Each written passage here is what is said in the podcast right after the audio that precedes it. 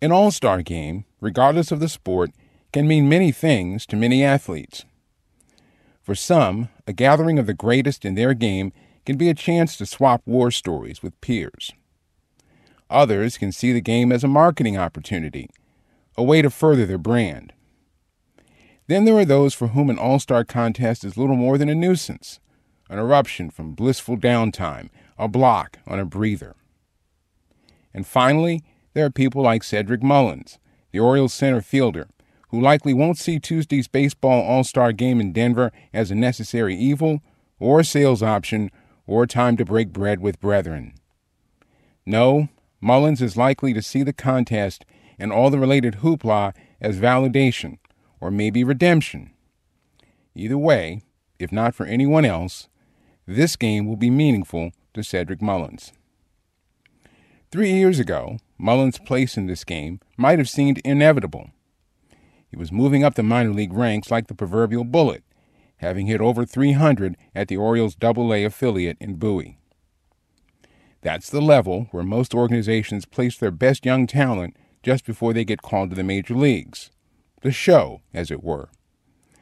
Mullins was thought to be so good and to have so much promise that the Birds greased the way for his ascension, first by moving Adam Jones, the fulcrum of the franchise, from center field to right, then letting Jones go entirely. The path was seemingly paved for Mullins to be great. The problem was he wasn't, not even close. He struggled in his 2018 half season call up and flat out bombed in 2019. He hit 094 in the first 22 games of the 2019 season and looked so lost doing it that the club sent him back to the minors for the rest of the year. That could have, and perhaps should, have been the end of Cedric Mullins' baseball career. Many players who fail that spectacularly don't get another chance, and some of those who do don't succeed. Mullins made his way back to the Orioles, whose horrific play in 2019 gave the organization the ability to take a chance. After all, it wasn't as if they were giving up a spot on a roster that was going to contend.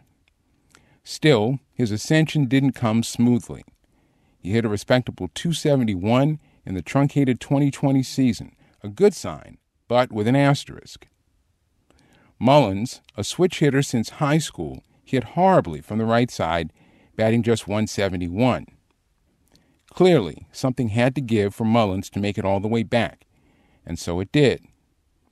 Before the 2021 season, Mullins gave up batting right handed, trusting that his ability to hit left handed and his speed would carry the day.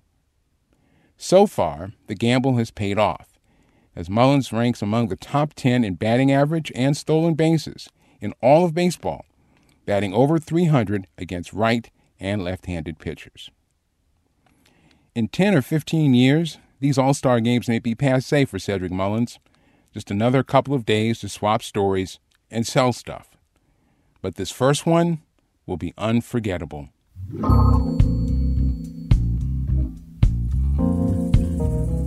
And that's how I see it for this week.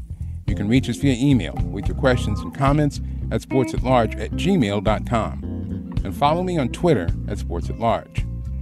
Until next week, for all of us here, I'm Milton Kent. Thanks for listening and enjoy the games.